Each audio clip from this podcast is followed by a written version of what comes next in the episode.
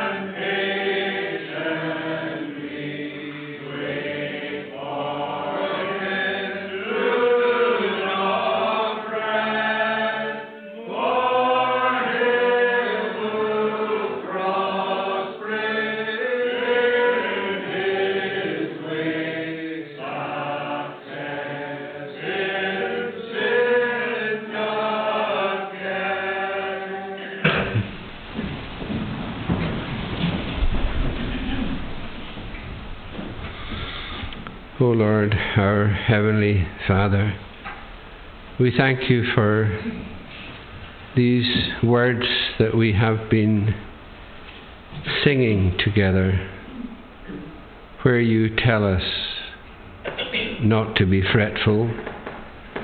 We do agree that too often we are fretful. Too often we do forget your gracious benefits too often we are not doing what that psalm tells us to do to delight ourselves in God. We seem to have so many things we want to do, and so many things we want to attend to, and so many things we want to have, so many places we want to go. And yet we do not realize that without you we can do nothing. Without you we can't even be here. Without you we can't even breathe. For in you we live and move and have our being. And you've made it clear to us, even in recent days, that life in itself is uncertain. We do not have the, the bombs they're having in other parts of the world, and for that we are thankful.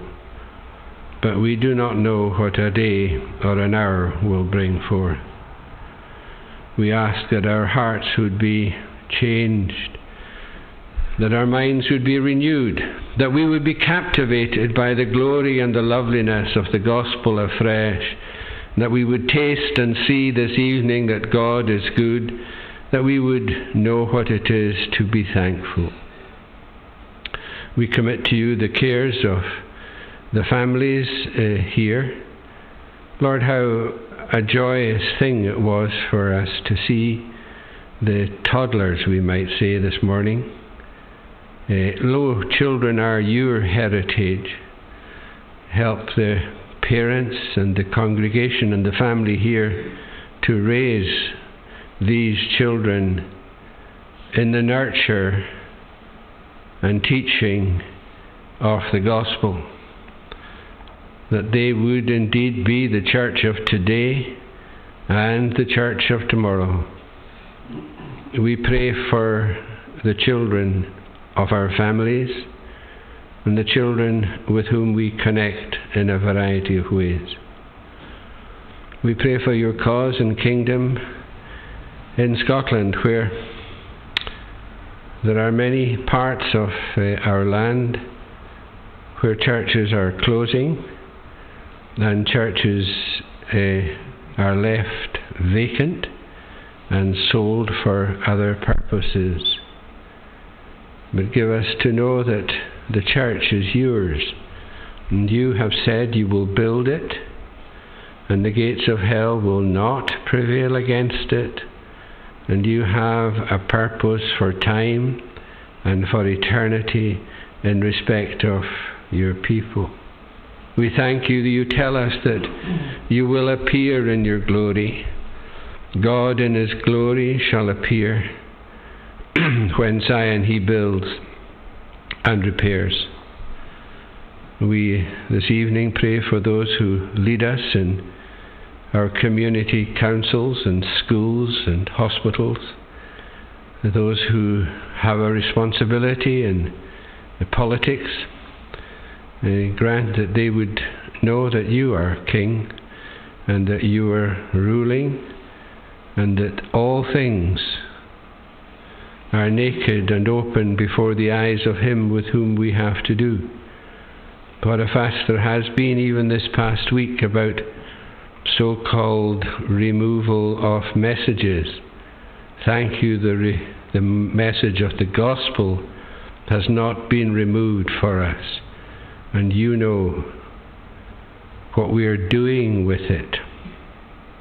We pray for those teaching in school where it is a, a secular environment and for the children there who may feel under pressure, give them to know that the eternal God is their refuge and bless them in that. We pray for families who used to go to church in our communities and who, for a whole variety of reasons, some of which may be valid, do now cease, uh, no longer attend the means of grace in public. Speak to us this evening. Give us the resolution I'll hear, I want to hear, I will hear what God the Lord will speak. Bless, pity us, and pardon us. For Jesus' sake. Amen. We'll again turn to sing in Psalm 43 and sing Psalms. Psalm 43 and sing Psalms, verses 1 to 5, the whole Psalm, where we are hearing about God being We were hearing a little bit about God being our refuge in the morning. And here in verse 2, you are our stronghold. And the consequence of understanding that and grasping that individually and collectively tonight will be the end of verse 4 and the end of verse 5. I will praise you, end of verse 5, for I will praise him. Come vindicate me, O my God. Psalm 43 to God's praise.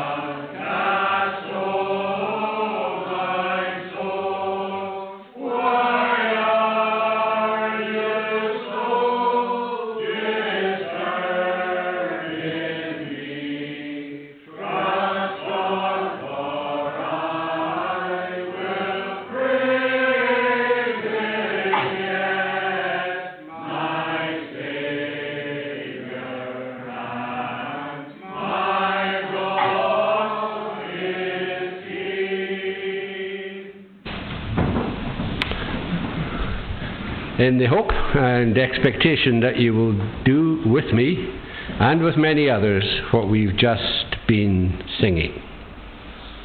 I will praise him yet. We're going to read the shortest chapter, the shortest psalm in the Bible. There are 31,102 verses in the Bible, and we're going to read just two of them. Psalm 117.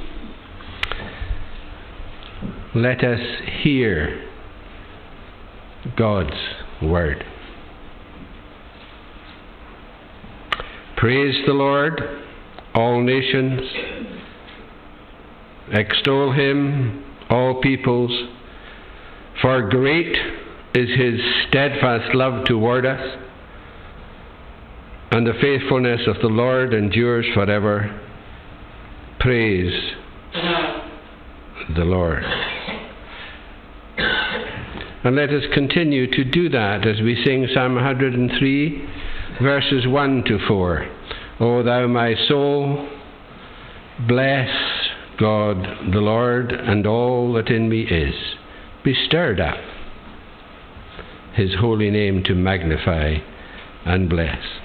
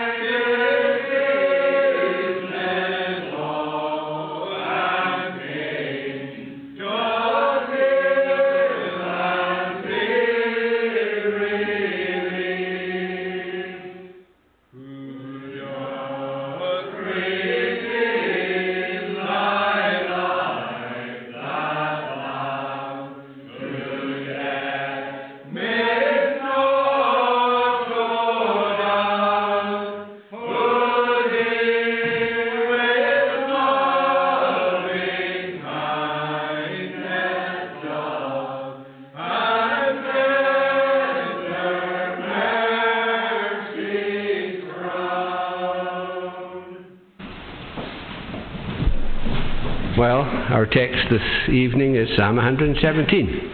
And we've read these uh, two lovely verses. You and I are living in rapidly changing times with uh, enormous challenges facing our families, our communities, and the nations of the world. You just have to wonder what the outcome is going to be in Gaza. And you just have no idea, nor have I, what the outcome is going to be in Ukraine.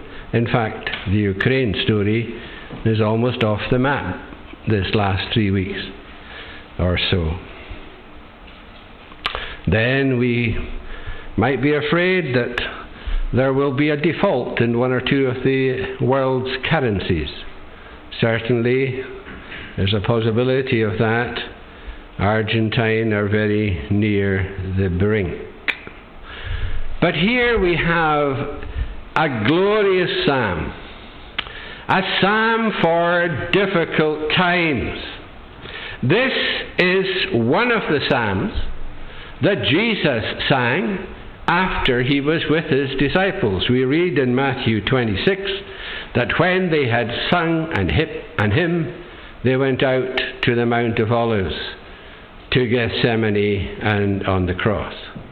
So this was something that was on the heart and mind of our Saviour before he did for us what he has done. After the Last Supper, on his way to the cross, he sang what you sang tonight.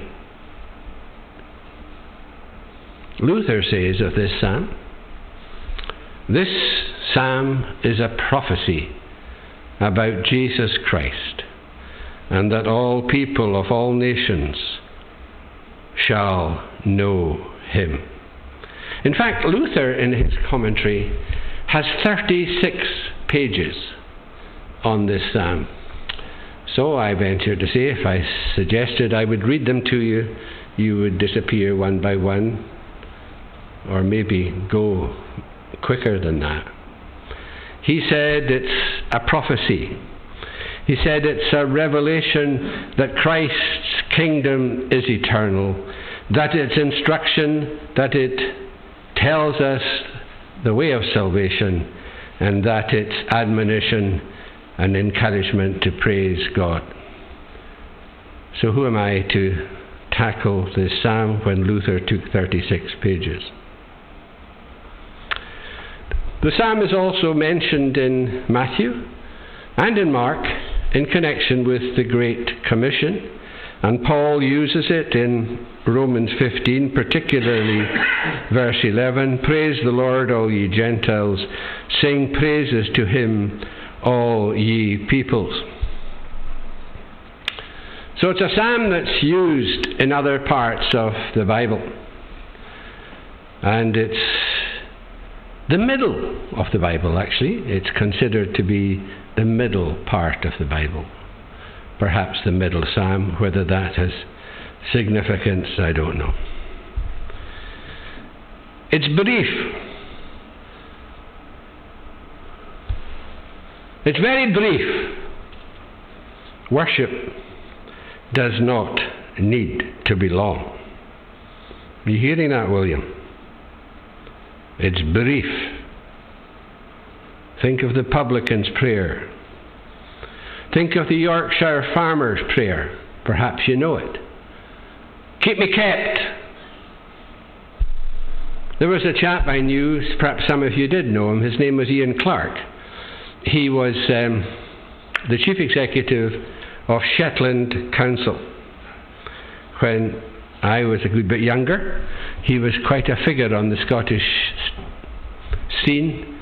He was the leader, I think, of Britoil, eventually, which became part of BP. He was a committed Christian. And he, he changed Shetland. When he was chief executive of Shetland, there were 200 I think, 200 employees of the local authority. Ten years later, there were something approaching 2,000. He managed to ensure that the oil companies paid their share. He was a Christian. And he never meant, he never went to a meeting without a short prayer. Nehemiah, with his king had a short prayer. So worship can be brief. It deals with plurality, the nations. The same word that's used in Psalm 2. Why do the nations rage? Nations and peoples, the same word, it's plural and it's one of what are called the Hallel Psalms, of which there are six. Psalm 113 they and Psalm 114 they sang before they had the Passover, and the next four they sang immediately thereafter. So uh, the children of Israel, when they were having a, a special feast or a special event, sang this psalm as they were anticipating it, and then the following four psalms thereafter. So, three points. Firstly, his great love, his steadfast love. I think some of you might remember I don't know, was it the last time or the previous time I was here? I made quite a thing of the word Hesed, the unfailing love, which incidentally is referenced a lot in Psalm 118, the following Psalm. I think it's in the following Psalm 30 or 36 times. His steadfast, unfailing love. It's there in Isaiah 54, verse 10. My steadfast love will not depart from you. It's in there in Lamentations 3, I think it's verse 22. The steadfast love of the Lord never ceases. Have you been thinking today about the steadfast love of the Lord? Ask yourself the question Have you been thinking about it? The Bible's full of it. It's central to this psalm, and many of the psalms are full of it. The steadfast love of the Lord that never ceases. In fact, we sometimes use another word for it loving kindness. The steadfast love loving kindness. Do you know the first time that verse, that word, appeared in the English language? Was when Miles Coverdale was translating the Bible and translating this psalm. He used the word loving kindness. So that's what we would like to think about first his great love. Then his enduring faithfulness, and conclude with the Hallelujah chorus, not Handel's. Firstly, then, his great love. They were recalling his great love, his mercy, how he got them out of Egypt, how he dealt with Pharaoh and drowned him, and how he tore, t- tore down the walls of Jericho. Has God done things for you? I, I shouldn't need to ask that question because He definitely has. The word great that's here is the same word that's used uh, to describe the strength of battle the strength of the flood, the strength of God's love, His great, powerful, great to usward ever are His loving kindnesses. So great to them that do Him fear, His tender mercies are. It's great. It's mega loving kindness. His great love in giving us life.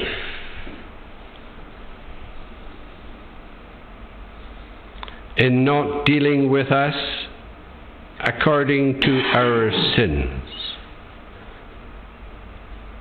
If God should mark your thoughts and mine this afternoon, we wouldn't be here.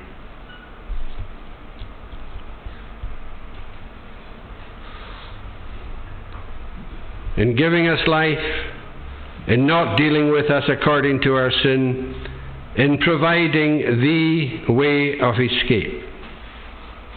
Not a way of escape, the only way of escape.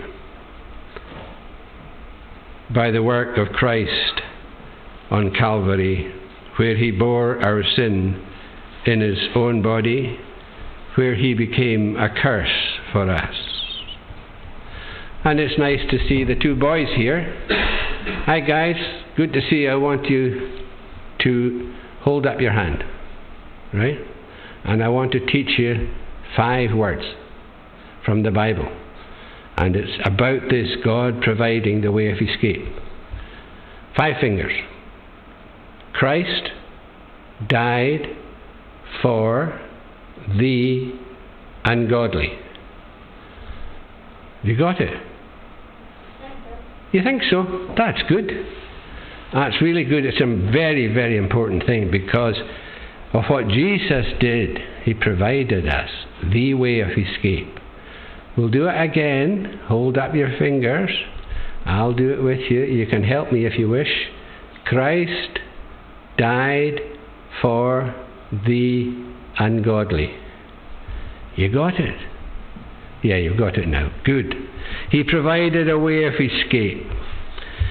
His great love, that He gives us life. He doesn't deal with us the way we deserve. He gives us the, the escape route. And He has said wonderful things to us. And He's given us wonderful things through what He has said. He gives us everything. He gives us Himself endlessly, unreservedly, relentlessly, joyfully, to rebels, to sinners.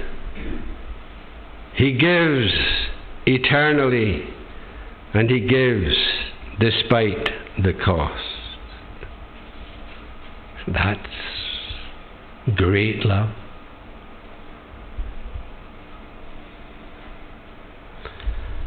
I think it's time for a little testimony, isn't it?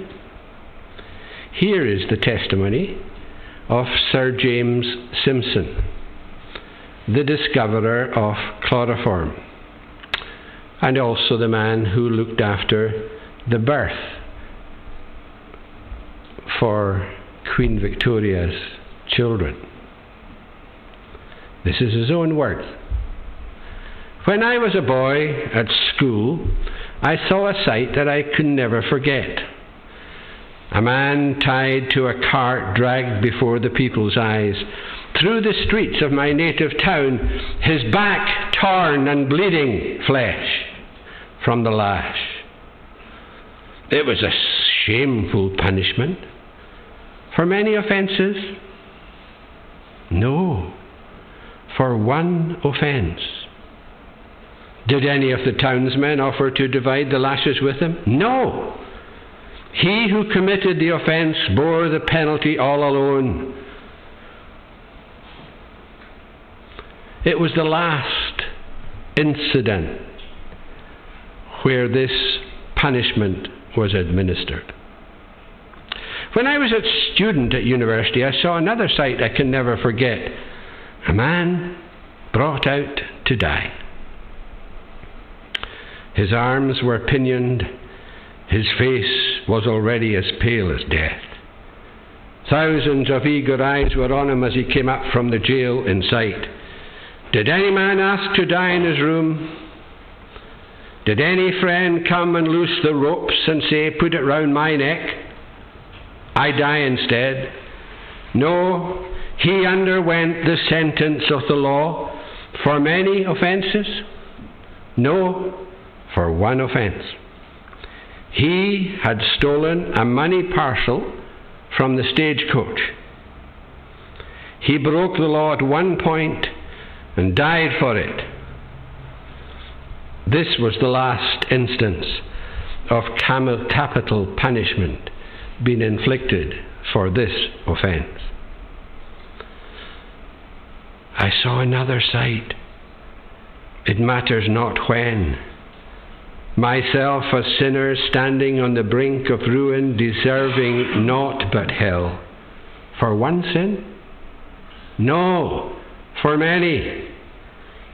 Many sins committed against the unchanging laws of God. But again I looked and saw Jesus, my substitute, scourged in my stead, dying on the cross for me. I looked and wept and was forgiven. And it seemed to me to be my beauty, to be my duty, to tell you of that Saviour, to see if you will not look and live. And how simple it becomes when God opens the eye.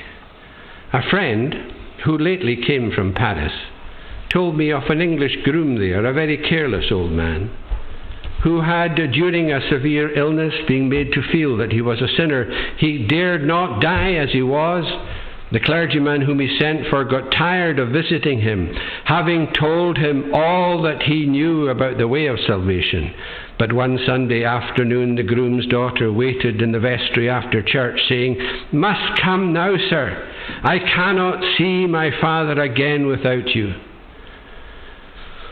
I can tell him nothing new, said the preacher, but I may take the sermon I have been preaching and read it to him.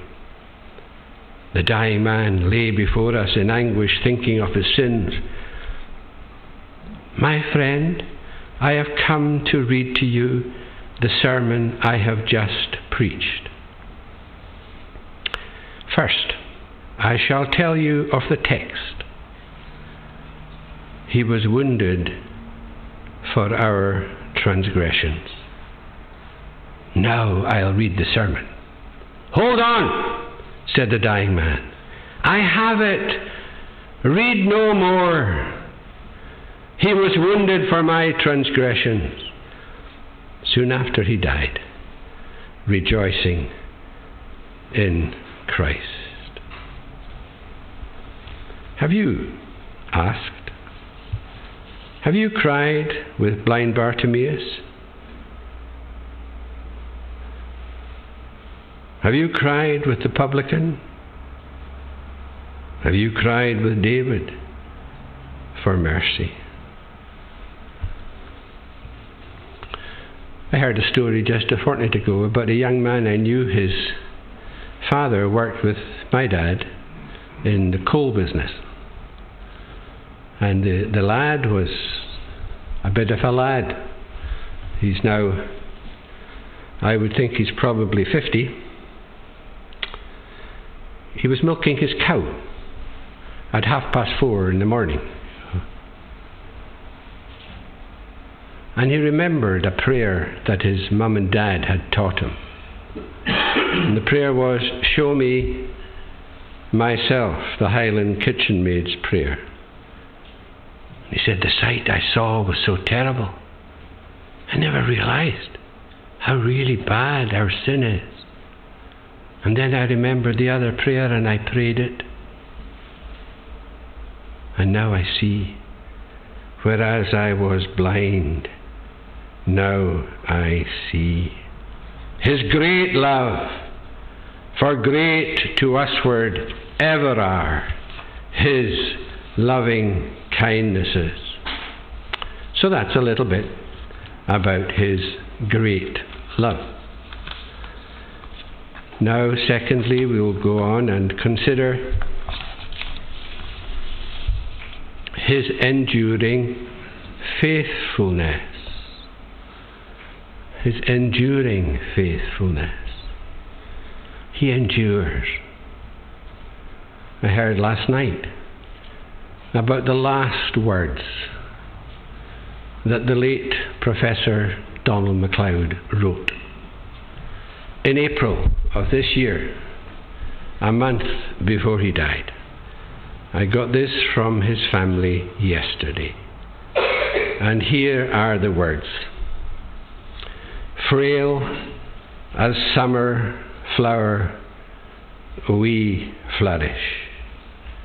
Blows the wind, and it is gone but while mortal, while, but while mortals rise and perish, God endures unchanging on. That's based on Psalm 103. It was a, a paraphrase of it that was written about 150 years ago. Frail as summer, flower we flourish Blows the wind, and it is gone. But while mortals rise and perish, God endures unchanging on, His enduring faithfulness.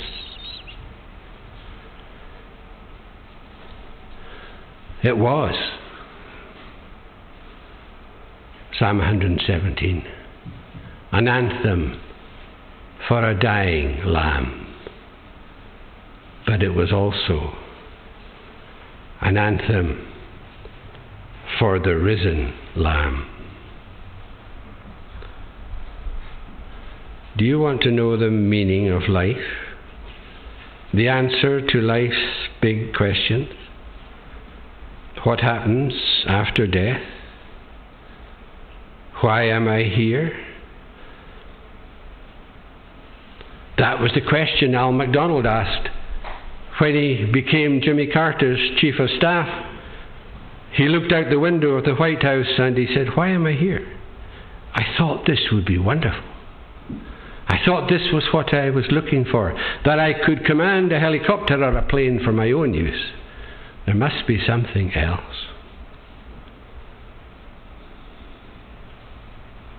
Are you asking the big questions? Are you asking what, what is truth? Where is it? Well, come to this enduring faithfulness to his enduring faithfulness, to him who says to us, I am the truth, the way, the truth, and the life. His enduring faithfulness has enormous significance when you are saying to yourself, I'm guilty. When there's that gnawing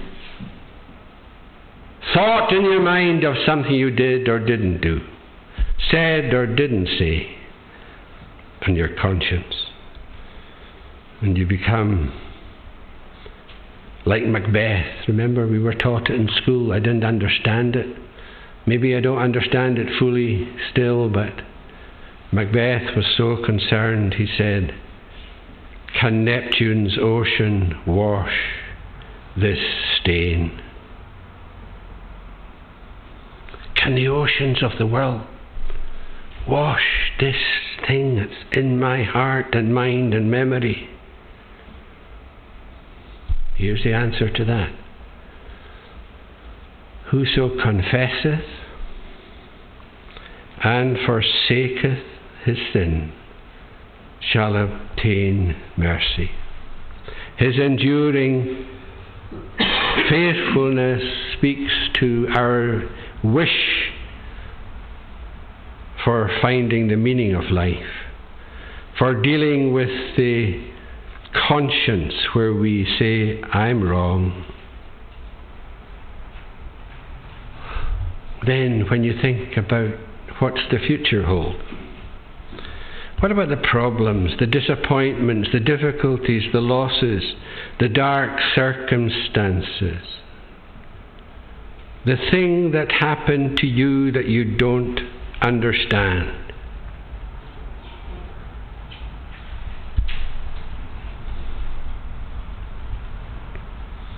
Cast your burden on the Lord, the great, faithful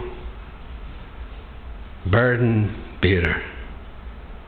God reigns, God rules and for his own glory he hath foreordained whatsoever comes to pass. And his prayer for you, dear child of God, is that of John 17, I think it's verse 24. He wants you to see his glory. So the difficulty you are in, the uncertainty that you feel, is preparing you to behold the Lamb of God, that you would be captivated by Him as He comes in response to you looking to Him and says, Be of good cheer. Cheer up! Take heart! I have overcome the world.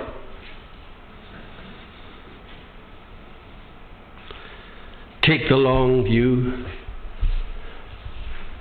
we knew Helen Roseveare. Some of you will have heard of her. She was a good friend. She stayed with us a few times. We published, I think, all of her books. And she thought she would write her last book. So she did. And the book had the title Enough. And what she was saying in the book She was telling about the time where she was gang raped uh, by 15, I think it was, guys. And she heard in her mind, she thought she heard anyway, in her mind, God saying, Am I not enough for you? So she wrote the book and it was published, and it's a good book. Then, about a year later, she said, William, I didn't go far enough with that book. I said, What do you mean? That's a good book. I said, You're saying that God is enough for you. Enough for you in this trouble of being gang raped. What do you mean? She said, There's more. There's this. Count it all joy. Huh? When you have a trouble, count it all joy. So that was her last book. And she wrote it. Count it all joy. You shall know the truth, and the truth shall make you free. Perhaps you'd like to ask Jesus, How long will this love endure? And speaking with reverence, I believe his answer would be, It will take you home to your Father's home, the same as it did for me. This psalm meant the world to our Lord as he was going to Calvary. That's a little about his enduring faithfulness. Now, hallelujah.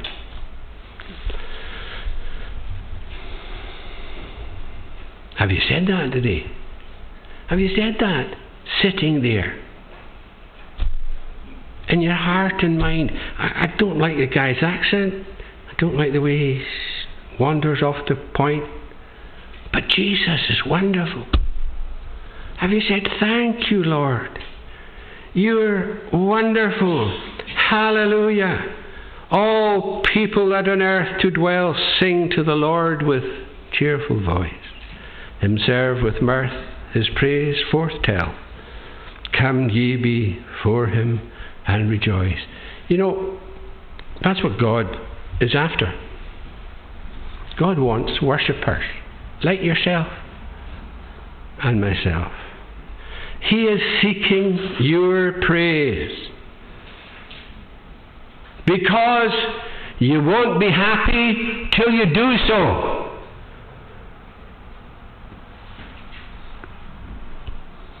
You got that? He's seeking your praise so that you will not be happy until you do so. Who offereth praise me glorifies. For he the soul that longing is doth fully satisfy. Have you had a hallelujah moment this week? Because that's what you're made for. You're made for hallelujah moments. You're made for a hallelujah life, a life of praise. That's what your life is for. That's what the psalmist often reflected on, and may we do the same. That I in Zion's daughter's gates may all thy praise advance. Seven times a day I'm going to give you praise. I praise you all the day, Psalm 138. The Psalms are full of it.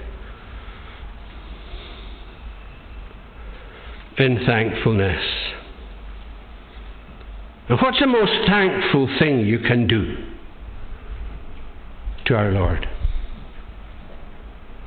What's the thing He appreciates more than anything else you can do? What's your answer to that? Do you know the best thing you can do to please Him? is receive his gift. Take it. It. It's for sinners. If you wish to give joy to heaven now, say, Yes, I'll take it. To as many as receive him.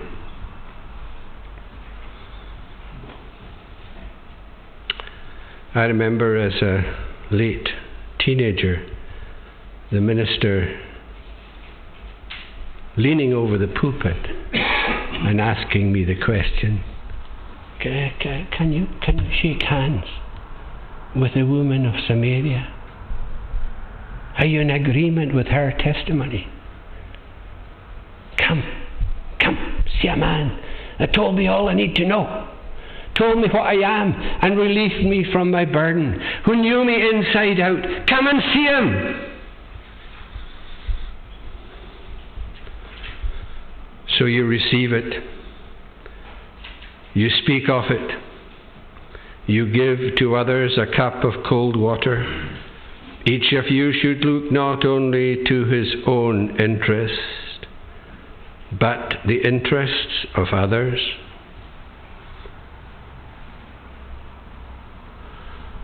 And you should pray with joy. Do you know somebody who prayed with joy? I read of him quite often. He prayed with joy. It wasn't, wasn't a nuisance. It didn't invade his time. It was his mindset. It was Paul to the Philippians. I pray with joy. And what's the last verse of the Psalm book?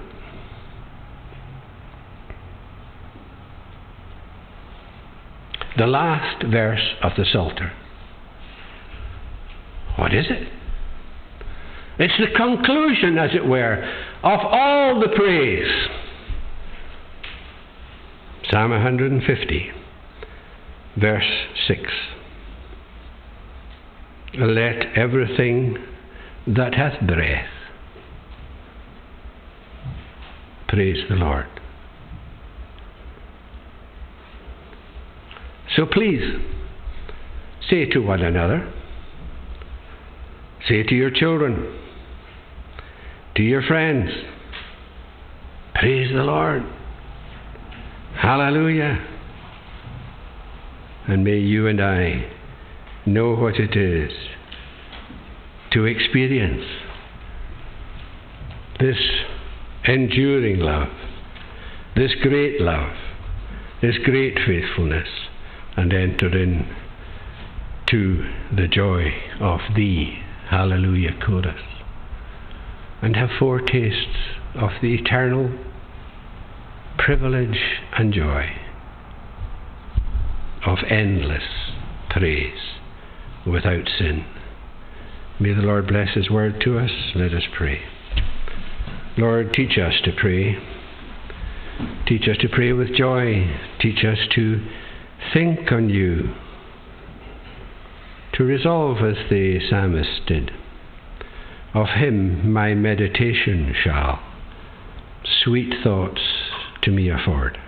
That we would have sweet thoughts rather than trackles and troubles occupying our mind perhaps in the middle of the night perhaps in the middle of some piece of work or some situation, that we would be thinking on you. And hear your word saying to us, Consider him, lest you be weary and faint in your mind. Bless the congregation here in every part of its life and ministry. We pray for wisdom and help and grace as they look for a pastor. Provide that for them a shepherd for their glory, for their good and your glory. Continue with us as we sing your word, as we sing this wonderful psalm in conclusion to your praise for Jesus' sake. Amen. That's it then, friends. Psalm 117 to God's praise. We'll sing the psalm together. Let's stand to sing.